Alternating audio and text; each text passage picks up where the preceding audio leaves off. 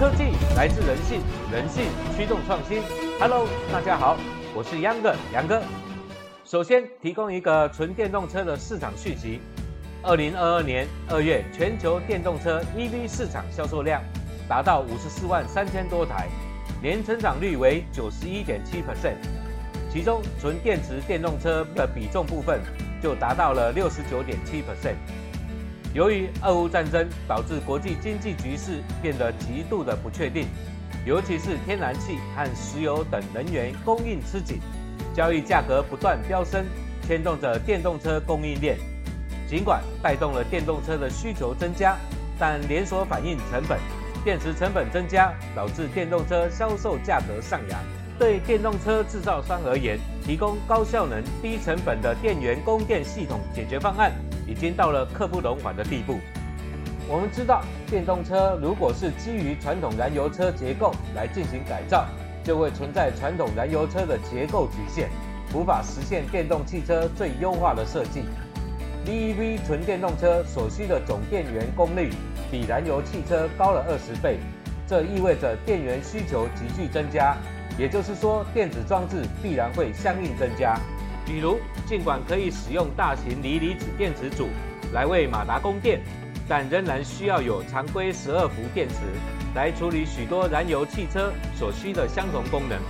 因此更加剧了增加成本、重量、尺寸以及设计的复杂性。这对于喜好纯电动汽车的消费者而言是有相当疑虑的。换句话说，提供一个协调的可扩充供电方案。不仅可为马达，而且能为十二伏长期以来支援的所有汽车子系统供电，是汽车制造商迫切需要克服的设计难题。从技术的发展角度来看，动力电池系统是电动车的主体核心部件。目前的次优解决方案是为电动汽车配备多达三个独立电池，一个四百伏或八百伏的牵引电池。以及一个由十二伏和四十八伏次级电池供电的配电系统。国际知名的电源模组科技公司 FICO 首席现场应用工程师 Patrick Kowalek 认为呢，这种设计困境的最佳解决方案就在于能否让牵引电池也能与十二伏电池共用。Patrick 说呢，实质上就是建立一款虚拟十二伏电池。也就是透过建立一种回应速度比十二伏快三倍的虚拟电池，来消除这些补充电源的需要。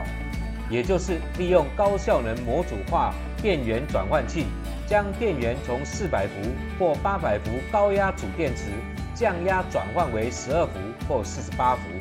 回应时间非常快，从而不再需要单独的电池。Patrick 表示。这种替换策略不仅允许工程师复制十二伏实体电池的基本属性，还可以帮助他们减轻超过二十五磅的汽车重量，并可节省足够的空间，相当于一个随身携带的小型手提箱的大小。这种模组化的供电方案可增加行驶里程，并提高整体效能，实现汽车产品系列的电气化和差异化。科技来自人性，人性驱动创新。今天就说到这，我是 Young 的，杨哥，欢迎持续关注、订阅、分享、点赞，拜拜。